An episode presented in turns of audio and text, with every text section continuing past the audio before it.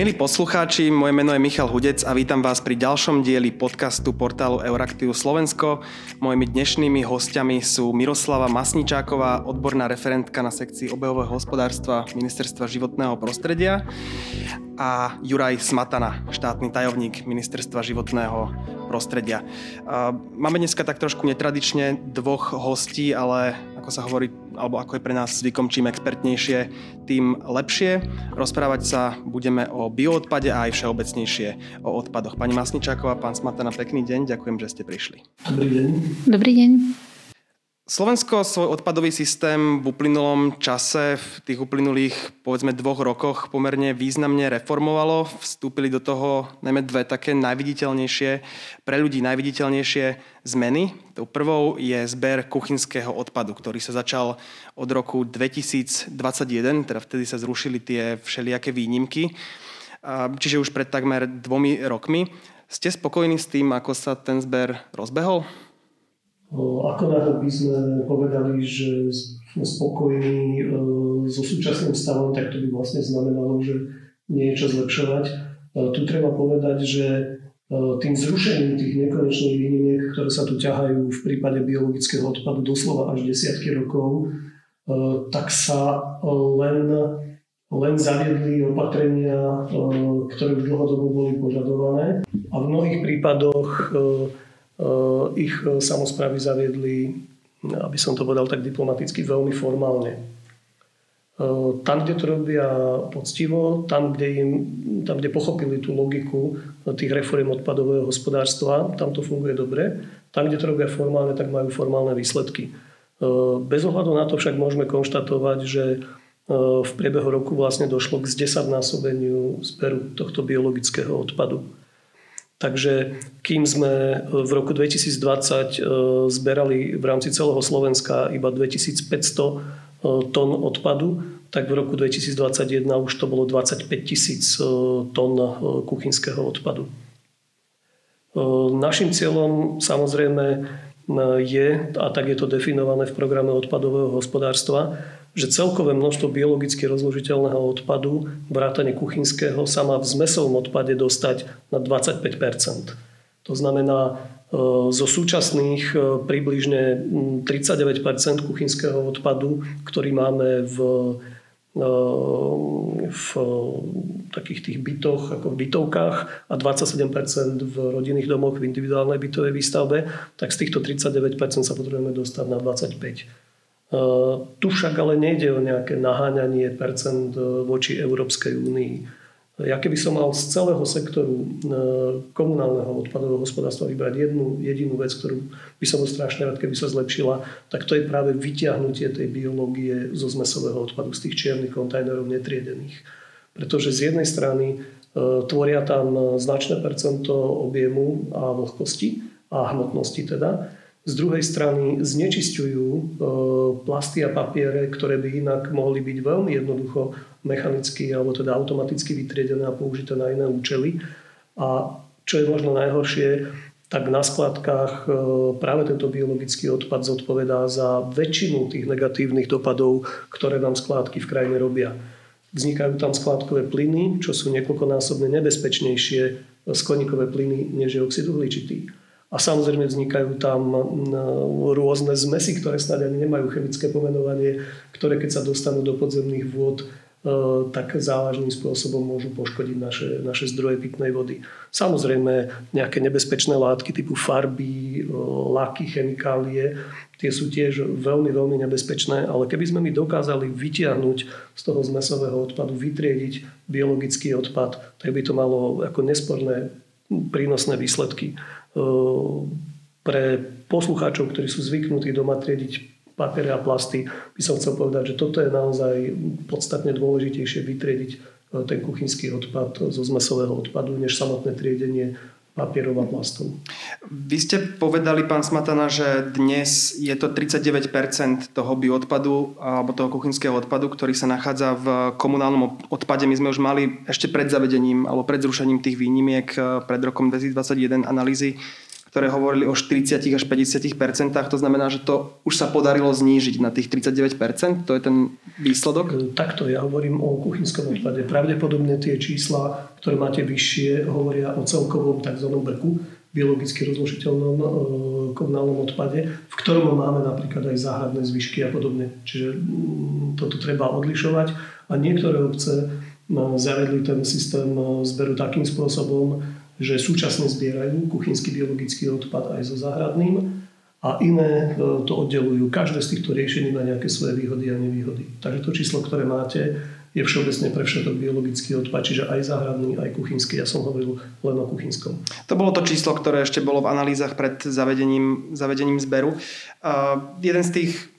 ďalších argumentov bol teda, ako ste už spomínali, bolo odkloniť ten uh, kuchynský odpad zo skládok teda vy ste už, koľko, koľko percent sa podarilo odkloniť, alebo aké množstvo odpadu sa už podarilo odkloniť z tých skládok? To je to číslo, čo ste už spomínali na začiatku? Ja som hovoril v absolútnych hodnotách, to znamená, e, že sme v roku 2021 e, mali tých 25 tisíc e, tón vyzberaného odpadu, ale pani mhm. Masničaková si bude vedieť konkrétne percento. To nebudem vedieť práve, ale to chcem práve doplniť, že my ako Slovenská republika sme viac e, zameraní aj na domáce kompostovanie. To vyplynulo aj vlastne z štatistických údajov, ktoré nám prišli, že v rodinných domoch sa uprednostňuje práve domáce kompostovanie. A v rámci tohto domáceho kompostovania my vlastne nevieme, koľko občania si umiestnia do svojich kompostérov, takže ale nejde to samozrejme na skladku tým pádom. Je to taká forma predchádzania vzniku odpadu. A v týchto práve rodinných domoch je takáto forma najbežnejšia. Čo sa týka ale e, bytových domov, tak tam je práve najbežnejšie ten oddelený zber. Čiže viac menej, keď máme triedený zber a máme nejaké čísla, tak to máme viac z toho oddeleného zberu alebo z tých bytových domov ako z tých, z tých rodinných domov. Naozaj tam prevláda to domáce kompostovanie. Väčšina slovenských samozpráv, 70% obcí na Slovensku si plní túto povinnosť eh, tým spôsobom, že deklarujú, že po celom území obce je zavedené domáce kompostovanie. Tu chcem aj vyzvať eh, občanov, že ak žijú v obci, kde nemajú rozdané kompostéry a kde jednoducho existujú, ja neviem, bytovky, ktoré nemajú toto vyriešené, tak to treba oznámiť, pretože samozpráva by mala ak využíva toto ustanovenie, tak na celom území alebo na celej niektorej časti obce mať zavedené domáce kompostoviska. Ak ich nemá, tak je to vlastne porušenie zákona. Eh, spoločný zber na biologického odpadu kuchynského a záhradného má zavedených 13,7% slovenských samozpráv a samostatne zberá kuchyňu 15 eh, slovenských samozpráv. Tam sú, veľmi tam vlastne závisí aj na tom, ako majú vyriešený odber toho materiálu, pretože my ho nezberáme len z toho dôvodu, ktorý som uvádzal, to znamená, že aby nekončil na skladkách, ale vedie to konec koncov veľmi cenná surovina. Zoberte si, že to, čo nám pácha najväčšie problémy v tom zmesovom komunálnom odpade, tak ešte pred pár minútami bolo cennou potravinou, za ktorú sme zaplatili v obchode dosť veľké peniaze. Takže tu je hlavne cieľom usmerniť e, tento prúd e, odpadu tam, kam patrí. A sú dve základné riešenia. Prepačte, sú... ak môžem, tak ja sa ešte k týmto koncovkám uh-huh. dostanem, ale chcem sa ešte na chvíľočku pristaviť pri tom domácom a respektíve komunitnom kompostovaní.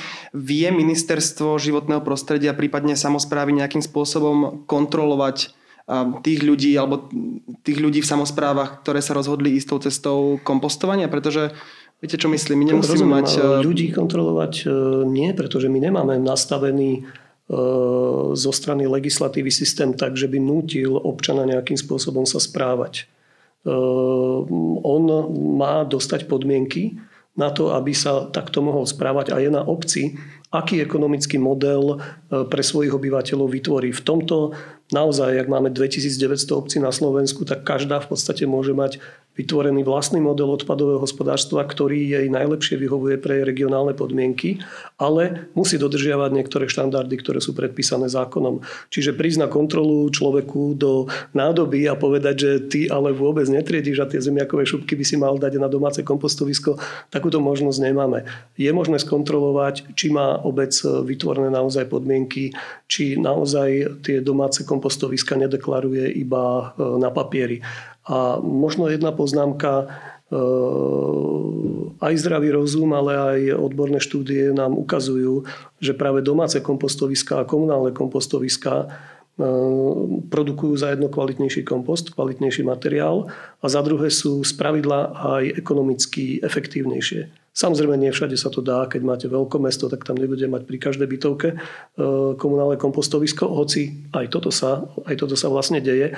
Ale každým jedným kilometrom, čo musíte ten materiál prevážať, tak stúpa jeho uhlíková stopa a každou jednou hodinou, ktorú je nespracovaný, sa vlastne znižuje ako keby kvalita tohto materiálu. Čiže ak tomu dobre rozumiem, tak je to na samozprávach, aby motivovali svojich ano, obyvateľov. Z zákona o odpadoch za prevádzku e, odpadového hospodárstva v oblasti komunálneho odpadu je zodpovedná obec. Je toto správna cesta, pretože napríklad viem, že v Taliansku existujú v niektorých mestách odpadoví policajti, ktorí kontrolujú, čo je v nádobách a majú aj možnosť pokutovať občanov. Nepoznám detailne pomery v Taliansku, ale viem si predstaviť aj za súčasné legislatívy na Slovensku, že by sa to dialo v obciach, ktoré majú zavedený tzv. množstevný zber. To znamená, e, v ten moment, ako náhle, a to by malo byť aj cieľom nášho snaženia, aby bolo ekonomicky výhodné sa správať takýmto environmentálne zodpovedným spôsobom. E, veľmi pekným príkladom fungovania opatrení v oblasti odpadového hospodárstva je to nedávne zavedenie e, zberu, e, zálohového zberu PET flašiek a hliníkových obalov. Všimnite si, že napriek tomu, že tu desiatky rokov, lebo to sa odkladalo snad od nejakého roku 2004, tuším, to už bolo uzákonené, odvtedy to lobbysti odkladali, tak e, tu zaznelali desiatky rokov argumenty, že ľudia sú u nás nedisciplinovaní a nebudú to robiť a neviem čo všetko možné. Len v ten moment, ako náhle bol urobený dostatočne komfortný, hoci nie úplne komfortný, ale dostatočne komfortný model, kde je silná ekonomická motivácia, 15 centov za jeden obal, tak to brutálne zafungovalo. Dnes tí akože nedisciplinovaní Slováci, čo je samozrejme nezmysel, 2 e, milióny nádob denne odovzdajú do toho systému a nám z kontajnerov na separovaný zber, ale aj z kontajnerov na zmesový odpad e, zmizlo obrovské množstvo e, týchto odpadov. Už voľným okom sa to dá vidieť v krajine. Čiže tu vidíme fungujúce opatrenie v oblasti odpadového hospodárstva. Ono sa principiálne ničím nelíši. Ochota odnášať niekde zalohované fľaše, to je rovnaká práca, ako niečo robiť s biologickým odpadom. Len v prípade toho biologického odpadu tam nemáme tú silnú ekonomickú motiváciu a obce si môžu postupne zavádzať aj systémy množstvového zberu.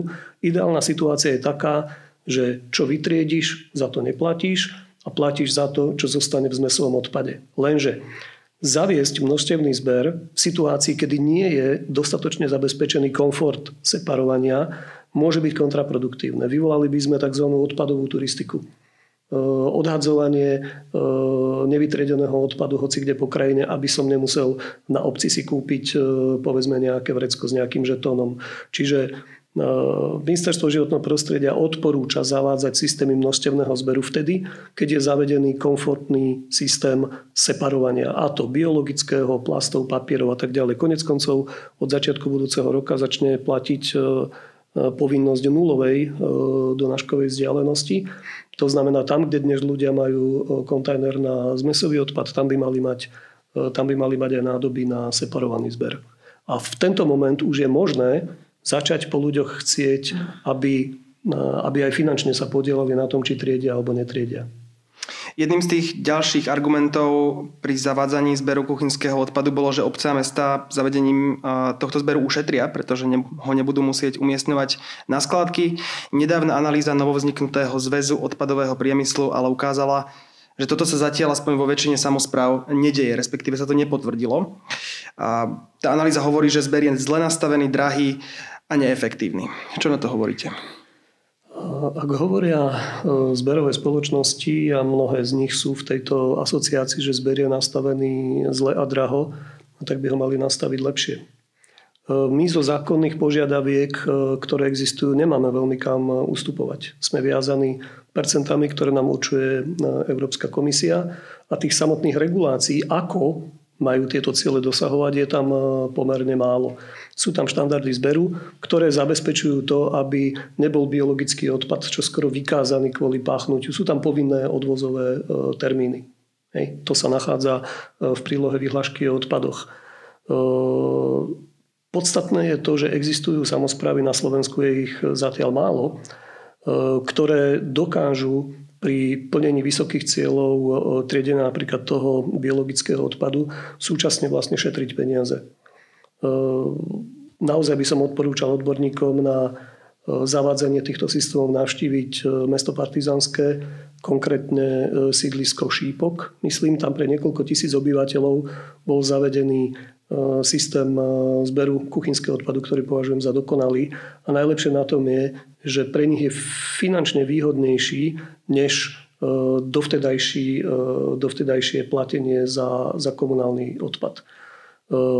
Princíp toho partizánskeho modelu, keď to takto môžem nazvať, je ten, že mesto zabezpečilo odnášanie e, kompostovateľných sáčkov e, spred bytov. Oni sú samozrejme v košíkoch, aby sa to niekde nevalalo po zemi. Ale odnášanie týchto kompostovateľných sáčkov v pondelok a v piatok e, do poludnia. Pričom okamžite ten pracovník, ktorý odnáša ten sáčok s kompostom, alebo teda s tými biologickými zvyškami, kompostu ešte nie je, tak rovno dá druhý náhradný sáčok kompostovateľný. Na toto chcem upozorniť, že e, keď si pozerám aj vo svojom okolí, e, keď vynášam biologický odpad, tak vždy tam nakúknem, že ako to funguje. Vyskytujem sa v Považskej Bystrici a v Bratislave. Najčastejšia chyba je málo toho odpadu. Som presvedčený o tom, že naozaj malý, malé percento ľudí zatiaľ si na toto zvyklo, ale hlavne používajú na balenie, buď to tam sypú napriamo, čo nie je dobré, alebo tam dávajú nekompostovateľné sáčky. Obce im väčšinou dali povedzme 50 alebo 100 kusov e, biologicky rozložiteľných alebo teda presnejšie kompostovateľných e, sáčkov. Ako náhle sa im minuli, tak začali používať igelitky.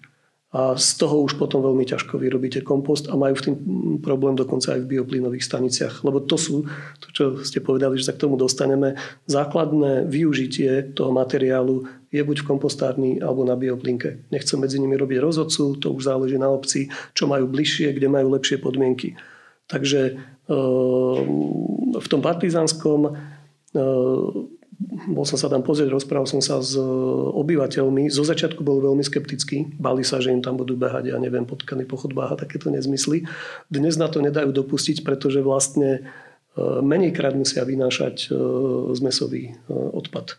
A toto dajú len pred dvere a odstráni to niekto druhý, takže je to komfortný systém.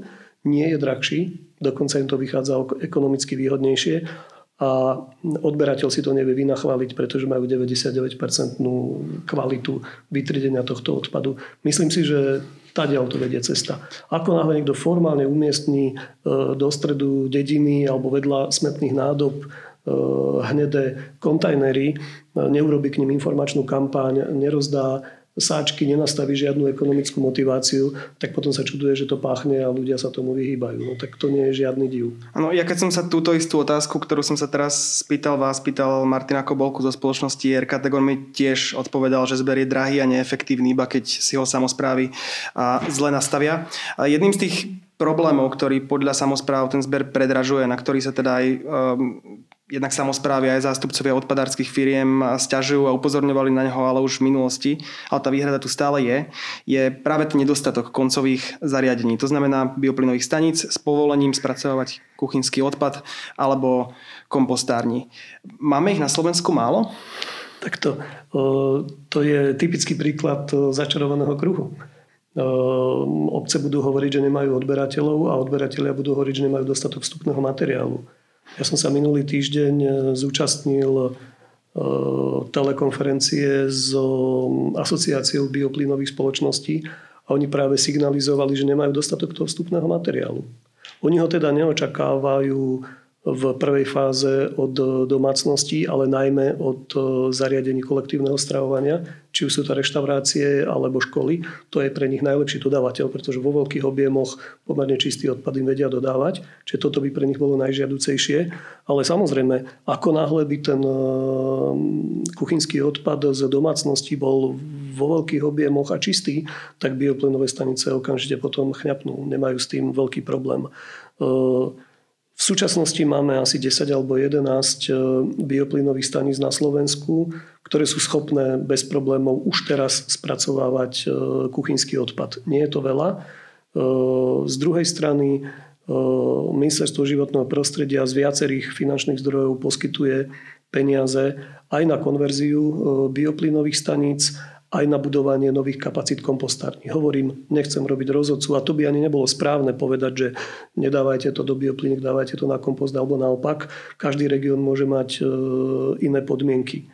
Takže som si vedomý toho, s akými problémami zápasia bioplynové stanice. Jedným z nich je napríklad to, že oni v minulosti boli z dotačných peňazí, máme ich asi 110 na Slovensku bioplynových staníc, oni boli budované najmä na spracovanie energetických plodín, ako napríklad kukurice, ktorá len čiastočne dozreje a podobne. Tam tie dotácie de facto skončili a v súčasnosti si tie bioplinky hľadajú novú náplň. Táto by bola úplne logická, ale musia samozrejme splniť nejaké zákonné povinnosti. Nie je možné len tak e, dávať e, kuchynský odpad bez, bez tzv. hygienizácie e, do týchto zariadení a to zase niečo stojí, treba na to nejaké povolenia.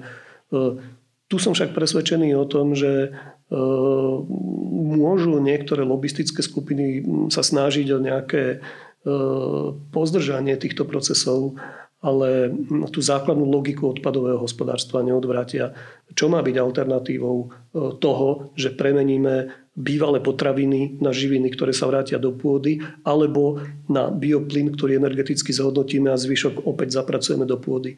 To nemá inú koncovku.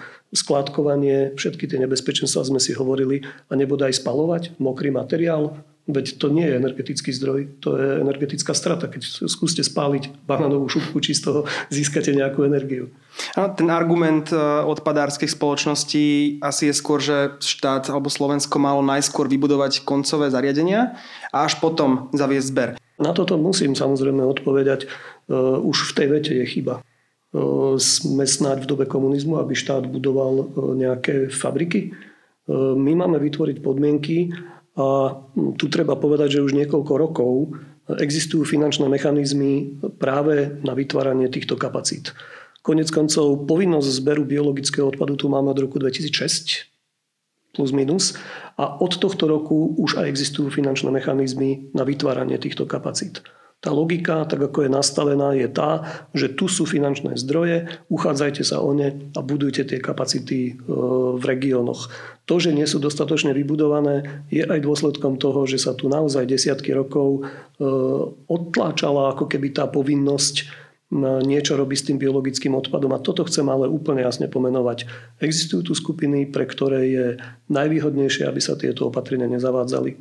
Ako náhle máte svoj biznis postavený na skladkovaní, to znamená, zozberajú sa smeti z miesta obcí, vykydajú sa na skládku a vy zinkasujete peniaze od obce, ktoré ona vyberie od svojich občanov, tak toto je model, ktorý jednoduchosťou a finančnou efektivitou nie je možné prekonať. Toto je naozaj akurát tie obrovské environmentálne dopady. Ako sme už povedali, ten bioodpad bude v nasledujúcich rokoch, alebo už dnes je pomerne cenným zdrojom a záujem oň budú mať, e, teda ako ste povedali, spaľovne, bioplynové stanice, ten dopyt sa ešte zvýši. Spaľovne nemajú záujem bioodpad, tým práve znižuje kvalitu tej vstupnej súroviny. Pre, e, samozrejme, opäť, e, my máme nejaké komunálne spalovne na Slovensku, konkrétne dve, tak samozrejme, že keď im niekto zaplatí za to, že tam spália hocičo, tak budú spalovať hocičo. Ale keby nám išlo o samotnú efektivitu prevádzky spalovne, nie o ekonomiku, že zaplatíte mi za spalovanie banánových šupiek, ale keby im šlo o mm, energetickú efektivitu, tak aj pre nich by bolo čo najvýhodnejšie, aby z toho komunálneho odpadu zmizol maximum biologického odpadu. Ten jednoducho nehreje. Z druhej strany, ako náhle tam zostanú papier a plasty, čo je teda drvivá väčšina zvyšku toho komunálneho odpadu, kovy sa dajú veľmi ľahko magneticky mm, odseparovať, tak v ten moment už to ani nie je možné označiť celkom za odpad, už to má skôr charakter tzv. tuhého alternatívneho paliva. A to je nevyhnutné napríklad pre prevádzku cementární, čiže takým prirodzeným konkurentom spalovní v tejto oblasti alebo recyklátorov, čo by bolo teda z hľadiska hierarchie odpadového hospodárstva bolo najlepšie, keď sme to zrecyklovali. Ale mnohé tie materiály, ja neviem, nejaký jogurtový pohárik alebo mm, obal mikrotenový z nejakej Tatranky alebo niečo takéto. To nie je možné už znovu recyklovať. E, tam je najlepším riešením energetické zhodnotenie.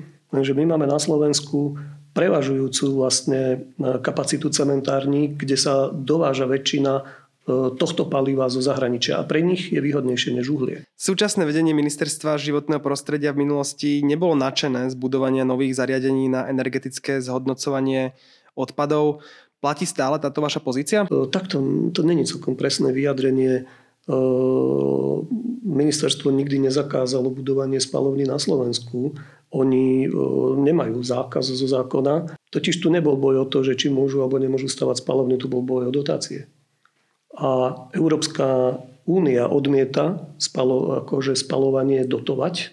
Nie je zakázané, veď v množstve európskych štátov fungujú naozaj v minulý týždeň sme mali diskusiu s, e, s ľuďmi zo Švajčiarska, boli to poslanci, poradcovia poslancov, veľvyslanci a podobne oni práve hovorili, že majú veľmi vysokú kapacitu spalovnia, majú veľmi vážny problém, čo robiť s tým e, výslednou struskou, s, tým, e, s tým popolom de facto, ktorý obsahuje ťažké kovy a tak ďalej. Aj pri vysokých teplotách, keď sa to spaluje, hej, čiže aj s týmto majú problém. Takže áno, v západnej Európe je vysoké percento spalovní, môžu sa budovať aj u nás, nič im nezakazuje, ale finančne ich dotovať e, z ministerstvu životného prostredia neprináša plnenie žiadnych z našich cieľov.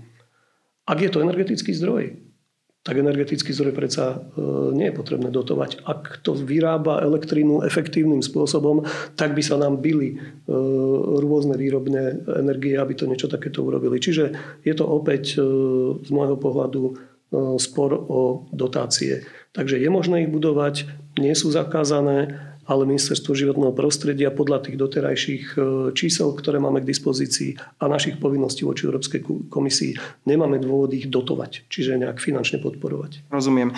Tá moja otázka, ktorú som sa ešte chcel opýtať, e, bola, že ten dopyt po bioodpade bude v budúcnosti raz, bude rásť aj v súvislosti s európskymi biometánovými cieľmi.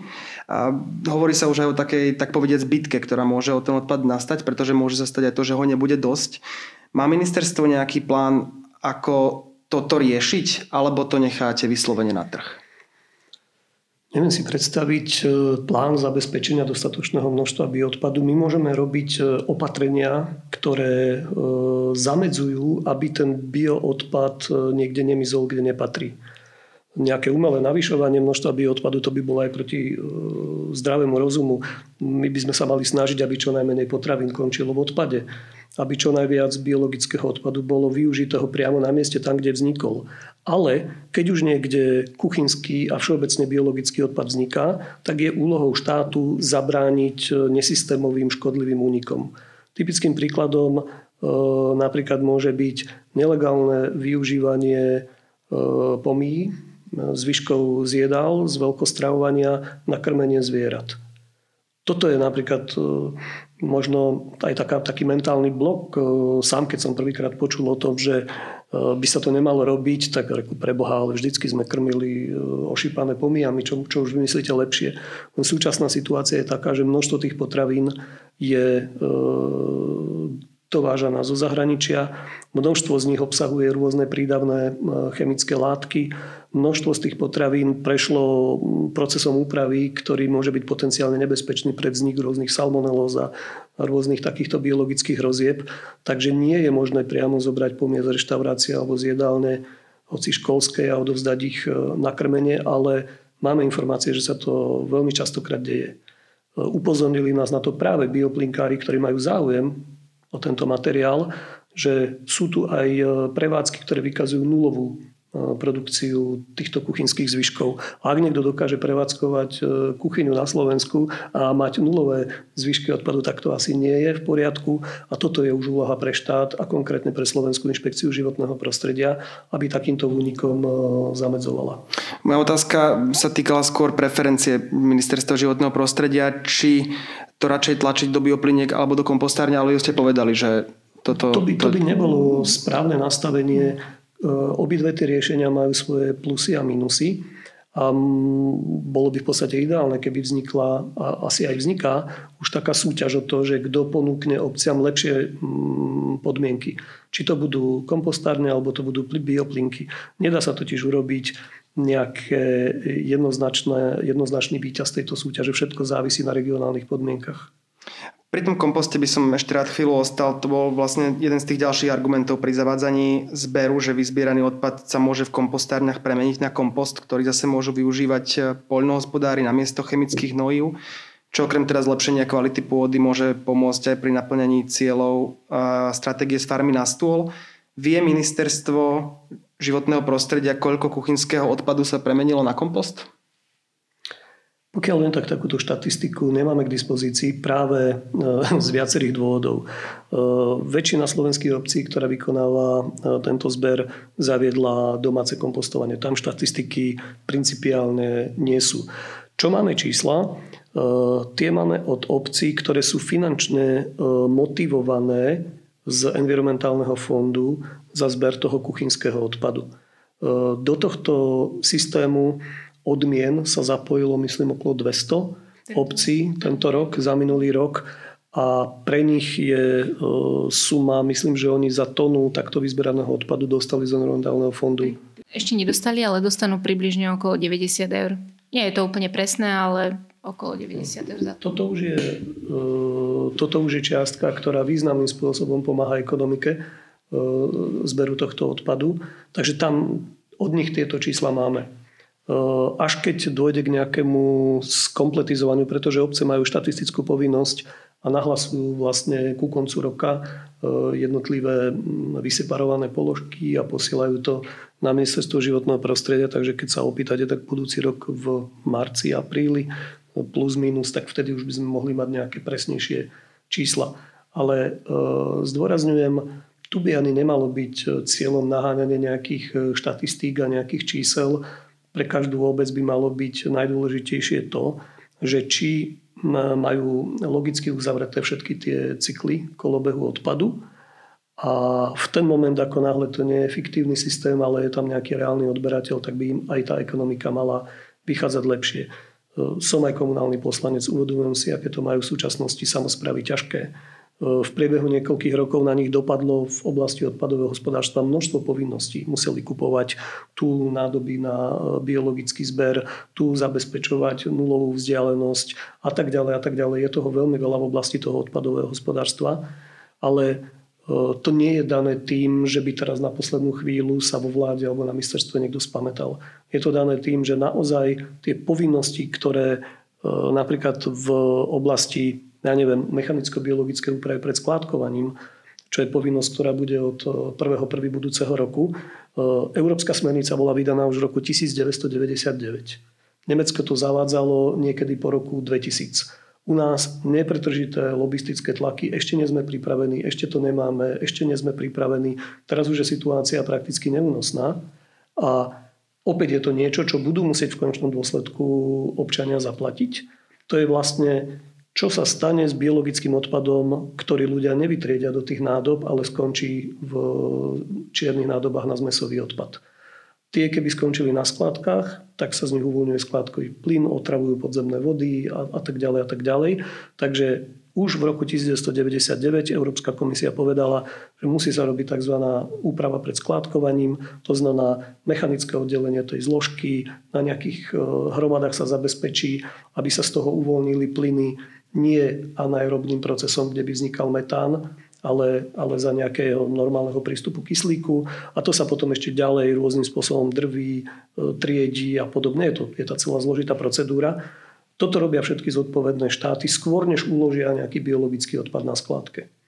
A táto odpovednosť nám tu opäť prichádza od budúceho roku. Ale vravím, nie je to tým, že by niekto na ministerstve životného prostredia alebo vo vláde nevedel, že niečo takéto má byť. Toto je dôsledok toho, že sa tu naozaj desiatky rokov lobistickým spôsobom odsúvali tieto povinnosti a teraz nám zrazu nabehli jedna po druhej. A už nemáme priestor na ďalšie odsúvanie, pretože e, tam sú pomerne silné kontrolné nástroje Európskej komisie, tzv. infringement, kde sú tie pokuty naozaj, naozaj drastické. Ale v prvom rade naozaj nás musí e, Európska komisia pokutami dotláčať k tomu, aby sme sa zodpovedne správali k svojej vlastnej krajine a aby sme gazdovali s potravinami ako, ako normálni hospodári. Vrátim sa ešte k tomu kompostu. Odborníci už dlhodobo upozorňujú, ale táto téma teraz trošku ožila skrz zber kuchynského odpadu, že pre ten kompost neexistuje dostatočný odbyt.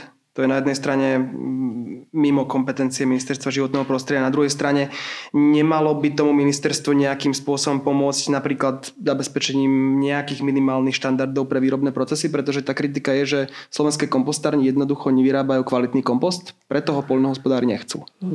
Opäť ďalší príklad začarovaného kruhu Ehm, máme niekoľko príkladov ehm, slovenských kompostární, ktoré fungujú úplne bez problémov a kde majú opačný problém, ehm, že nestíhajú ho vyrábať dosť, pretože majú odberateľov.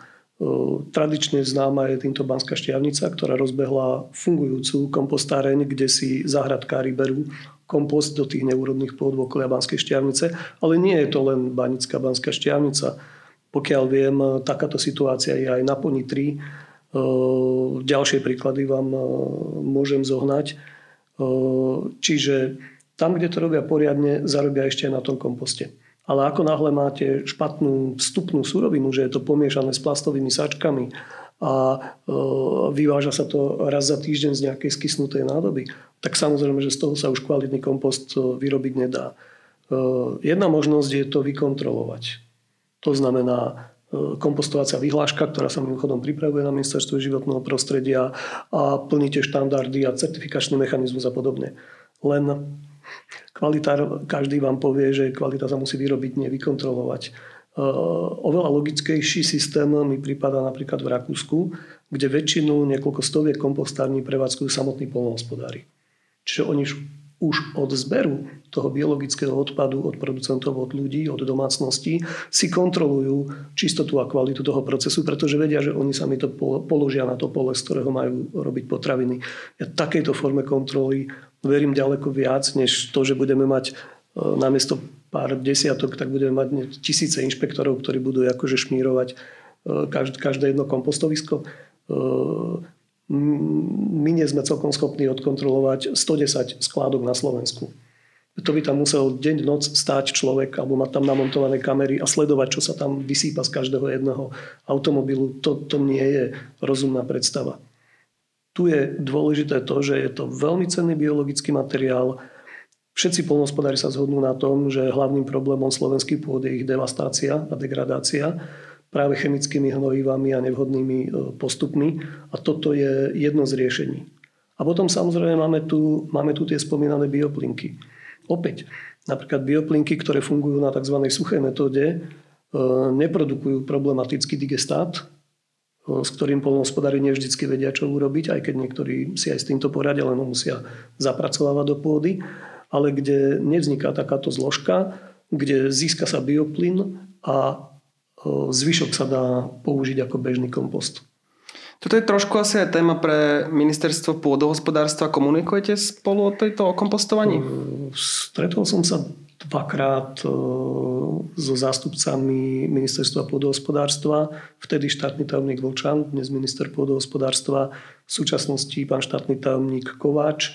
Obidvaja signalizovali veľmi silný záujem o, o kvalitný kompost zo strany slovenských polnohospodárov.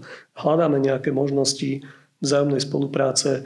Samozrejme, polnohospodári sú nútení chovať sa v tejto dobe e, maximálne ekonomicky, majú minimálny priestor na, na niečo, čo by im priamo neprinášalo ekonomický zisk. E, do značnej miery je to vecou, a to by som aj uvítal, nastavenia polnohospodárskej politiky na Slovensku. Ministerstvo životného prostredia opakovane navrhovalo, aby boli odmeňovaní polnohospodári nielen za to, koľko čoho vyprodukujú alebo koľko pôdy formálne obrobia, ale aj, na, aj za dodržiavanie environmentálnych štandardov. Toľko k bioodpadu. Ja som na začiatku spomínal dve dôležité reformy odpadového hospodárstva na Slovensku. Tou prvou teda bol bioodpad a tou druhou bol zálohovanie, ktoré sme už spomínali. Iba stručne ste spokojní s tým, ako sa zatiaľ rozbieha? O, áno, aj keď je tam priestor na zlepšenie. O, ako bežný zákazník o, by som najviac uvítal keby viac drobných predajní e, sa premenilo na odberné miesta. Oni môžu. Hej, ten systém je nastavený liberálne, to znamená, nad 300 m štvorcových musí byť povinné odberné miesto, do 300 m štvorcových je to vec rozhodnutia samotných obchodníkov, asi je to tak správne. Ja dúfam, že čím skôr títo drobní odberatelia zistia, že by to mali odoberať z jednoduchého dôvodu.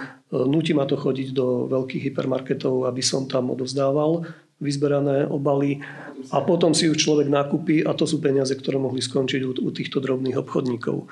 E, jednoznačne ale možno povedať, že e, všetci kritici, ktorí tu od nejakého toho roku 2004 upozorňovali na to, že to je nezmysel a že to nebude na Slovensku fungovať, teraz sa môžu chytiť za nos.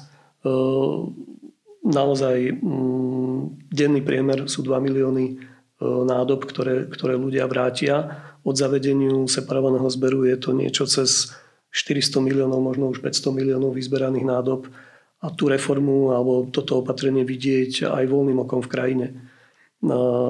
To znamená, keď idete po brehu riek alebo pri vodných nádržiach alebo len nazrete do kontajnera, tak jednoducho tieto obaly okamžite zmizli. A pre nás je to vlastne ako keby aj príkladom uzavretého cyklu, kde medzi samotnými členmi e, tej, e, to združenia, ktoré toto zaviedlo, pretože zásluhou ministerstva životného prostredia to, že už neustúpilo.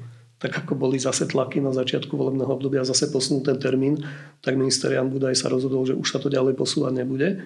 Uh, oni naozaj dokázali uh, behom nejakého 3 čtvrte roka pripraviť uh, funkčný model, ktorý dnes exportujú do zahraničia. A už sa niektoré firmy chvália tým, ako na Slovensku e, zaviedli, e, zaviedli toto opatrenie. E, tí, ktorí hovorili, že to bude mať strašnú uhlíkovú stopu a podobné veci, že to nebude efektívne, je tam veľká bitka vnútri tohto združenia o prístup k tej vyzberanej surovine, ktorá je veľmi kvalitná, veľmi lukratívna. Ďalším takým pozitívom, a ja osobne práve toto vnímam za najväčšiu, najväčšie víťazstvo toho zálohového systému. Mnohí veľkí výrobcovia nápojov oznámili prechod na balenie do skla. V ten moment, ako náhle štát prinútil výrobcov na základe rozšírenej zodpovednosti výrobcov prevziať dokázateľným spôsobom zodpovednosť za celý cyklus toho obalu, tak v ten moment oni sami zistili, že efektívnejšie sú pre mnohých z nich, nie pre všetkých, sklené obaly. A to je vlastne aj veľmi pekným príkladom toho, že doteraz vlastne boli tie náklady za obaly prenášané na zákazníkov, na obce a museli sme ich platiť v poplatkoch e, za zber odpadu. Zrazu prichádzajú na to, že 10-15 krát umyť e, pivovú alebo minerálkovú flašu je oveľa výhodnejšie, než ju vystreknúť e, z polietylen vtalátu a potom už sa starajte, kto chcete o, o tento systém. To teraz prosím neberte ako stanovisko ministerstva životného prostredia, ale osobne verím tomu, že ak má ľudstvo zvládnuť túto, toto je vlastne nová priemyselná revolúcia. My sme doteraz vybudovali len ten vrcholec ľadovca, tam, kde sa vyrábalo, ale my teraz musíme vyriešiť všetko to, čo sa s tými výrobkami deje po ukončení ich životnosti. A toto je vlastne spôsob, kde výrobca, ktorý balí, preberá za všetky svoje obaly zodpovednosť. Ja som presvedčený o tom, že raz aj výrobca, ktorý vyrába telefón, preberá za zodpovednosť až do konca. Výrobca, ktorý vyrába chladničku, si ho preberie. A možno budeme už v blízkych rokoch svedkami toho, kedy výrobcovia budú mať snahu odoberať svoje vlastné výrobky v takomto nejakom zálohovacom systéme.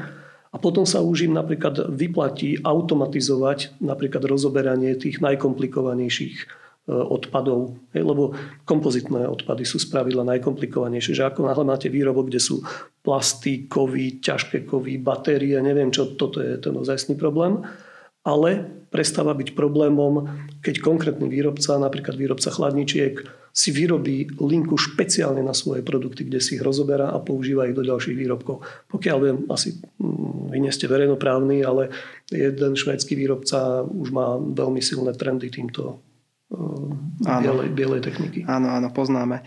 A pri tých malých prevádzkach a zálohovaní, keď ste o tom rozprávali, tak e, napadlo mi, že aspoň ja, keď som sa s viacerými rozprával, tak e, problém, prečo nechcú sa stať odberným miestom, je aj ten, že nemajú kam tie fľaše dať a pri niektorých malých obchodíkoch to naozaj môže byť problém. Mm, áno, e, zase z druhej strany ak tam bol priestor na plné flaše, ktoré sa predávajú, tak tam musí byť do istého percenta aj priestor, hneď po ich predaní sa im predsa nejaký priestor vytvorí. Teraz prosím ma neberte úplne doslovne, naozaj e, som si vedomý toho, že nie je možné ukladať vyzberané e, flaše tam, kde boli plné, pretože by to bolo proti hygienickým predpisom. Ale do značnej miery, pokiaľ nie je tá prevádzka umiestnená tak, že by predala 100 nádob a zozberala tisíc, tak pre väčšinu obchodníkov je tá bilancia približne vyvážená e, Áno, mm, ča, najčastejšia výhrada býva, že nemôžeme to pučiť, stláčať e, tieto nádoby, e, len e, nie je možné zabezpečiť iným spôsobom technicky. Je to, je to technický problém. V ten moment, ako náhle by sme mohli e, odovzdávať postláčané obaly, nebolo by možné identifikovať ich podľa čiarového kódu a ako náhle by sa toto nedalo robiť, tak by slovenský systém bol tunelovaný dovozom takýchto odpadov zo zahraničia. Čiže v podstate by to tu vozili, ja neviem, z juhu, zo severu a inkasovali si 15 centov, ktoré by vyťahovali e, de facto zo Slovenskej republiky. Preč. Rozumiem. Váš kolega Michal Kiča nedávno v televízii Markíza povedal, že ministerstvo životného prostredia v budúcnosti nevylúčuje rozšírenie zálohovania na ďalšie prúdy obalov. Diskutujete už o tomto, alebo je to ešte iba v rovine nejakých vzdialených úvah? Kolega štátny tajomník použil veľmi presné vyjadrenie, že nevylučujeme. To znamená, ako náhle príde nejaká iniciatíva, radi sa ňou budeme zaoberať. V danej situácii podľa mojich informácií ministerstvo e, nepripravuje zavedenie nejakého nového zálohového modelu. Skôr očakávame, že keď príde iniciatíva zo strany výrobcov alebo obchodníkov, tak im veľmi radi vyjdeme v ústrety. Ono totiž e, nie je možné zaviesť tento systém iniciatívou samotných producentov, pokiaľ niektorí z nich e, s tým nesúhlasia. A tu prichádza do toho rola štátu. Povedzme, že 9 z 10 by to aj robili, ale ten jediný, ktorý to odmietne, im naruší ekonomiku a bude im konkurovať. Lebo samozrejme, že ten systém si prináša e, isté finančné náklady. Možno dobrým príkladom, že to naozaj môže takto fungovať, je iniciatíva zo strany samotných obchodníkov. Práve tie skupiny, ktoré zaviedli e, alebo ktoré sa podiali na zavedení zálohového systému, e, nás oslovili s tým, že či nechceme e, presadiť zavedenie povinných kompostovateľných jednorázových obalov na potraviny. To sú tie sáčky a rukavice, ktoré dostávate, keď si kupujete napríklad pečivo alebo ovocie, zeleninu. Doteraz tam dominuje mikroten a je to nádherná iniciatíva, pretože zrazu by občania nemuseli rozmýšľať, do čoho zabaliť e, tie zvyšky toho kuchynského odpadu. Čokoľvek by si priniesli z obchodu, e, že v tom majú zabalené potraviny, tak by mohli odhodiť e, do tej nádoby na zber kuchynského odpadu. Pýtal som sa ich, aká je ich motivácia. Oni povedali už, myslím, že 9 z 10 už sme sa na tom zhodli, že to zavedieme, ale kým len jeden je proti a bude nám konkurovať lacnými lebo je to trošku drahšie. Hej? A zákazník to nejakým spôsobom musí zaplatiť. Hej? V ten moment, ako náhle jediný by nám konkuroval výrobkami z ropy, tak by, by sme na tom prerábali a boli by sme o pár centov drahší. Toto považujem za vynikajúci príklad toho, že keď na jednom prípade e, uzavreli cyklus tej cirkulárnej ekonomiky na tom zalohovaní odpadov, boli za to nepochybujem veľmi pochválení v centrálach, lebo častokrát sú to zahraničné spoločnosti, ktoré toto majú ako kritérium, tak súčasne teraz už hľadajú ďalšie príklady a tento je možno jeden z najlepších. Už bola vytvorená pracovná skupina, rokujú na, na našej sekcii obehovej ekonomiky, pripravujeme túto reguláciu. Ja by som bol šťastný, keby sa to podarilo ešte v rámci tohto volebného obdobia. A najlepšie na tom je, že nevymýšľame nejaký termín, lebo Európska únia nič takéto nepožaduje. Sami si stanovujú obchodníci a výrobcovia, kedy sa im minú skladové zásoby, kedy dokážu nahradiť túto technológiu. A výsledok bude dobrý pre nás. A e, pravdepodobne verím, že sa podarí nájsť zhodu na tom, že by to neboli obaly z priemyselne kompostovateľných materiálov, ale obaly kompostovateľné aj v domácnosti. Takže ľudia by mohli priamo sa tohto zbavovať na, aj na tých domácich a komunitných kompostoviskách. Toto je veľmi jednoduché, elegantné opatrenie a nezavádzame ho direktívne, nevymysleli ho v Bruseli a podobne. A výrazne by zvýšilo aj kvalitu e, zberu kuchynského odpadu. Ja verím tomu, že sa nám podarí v najbližších mesiacoch, prípadne rokoch ustáť viacero takýchto opatrení, takže do seba začnú zapadávať a vzájomne dávať zmysel aj pre ľudí, ktorí sa nešpecializujú na odpadové hospodárstvo. Toto bola teda jedna z tých pripravovaných uh, nových opatrení. Dovolieb, ak sa teda uskutočnia v riadnom termíne, nám zostáva ešte približne 1,5 roka. Čo bude pre vás na ministerstve v tomto období v odpadoch prioritou?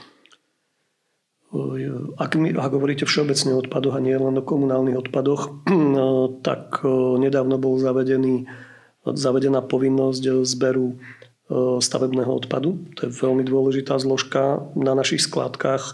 Opäť strašne cenná surovina, pomletý betón, veď za to zaplatí, alebo, alebo asfalt podrvený, za to, to, keď si chcete kúpiť, tak je to drahé. A 100 tisíc tón ročne končili na skládkach, takže nastupuje tu povinnosť zberu stavebného odpadu. Zdôrazňujem, nevzťahuje sa to na drobných súkromníkov, hej, čiže nie pre človeka, ktorý si doma vybúra bytové jadro. Vzťahuje sa to na stavebné firmy. Čaká nás tu zavedenie zberu textilného odpadu. Od roku 2024 máme povinnosť zberu textilného odpadu. Opäť je to zásadná záležitosť, ale hlavne dotiahnuť a vychytať tie muchy, ktoré sa nachádzajú ešte stále na, na systéme separovaného zberu, na systéme zberu biologického odpadu. Tie nedostatky, na ktoré upozorňuje aj to Združenie odpadových spoločností, tie nedostatky by mali byť námetom na zlepšenie toho systému, nie na jeho zavrhnutie. Toto chcem zdôrazniť. Ďakujem veľmi pekne. Čas nám vypršal, toto boli Miroslava Masničáková a Juraj Smatana. Ďakujem, že ste tu boli. Ďakujem za pozvanie. Ďakujeme. Veľmi pekne ďakujeme vám všetkým, ktorí si tento podcast vypočuli až do konca. Ak máte záujem sa o téme odpadov a bioodpadov dozvedieť viac, sledujte sekciu Obehová ekonomika na portáli euraktiv.sk. Moje meno je Michal Hudec a želám vám pekný zvyšok dňa.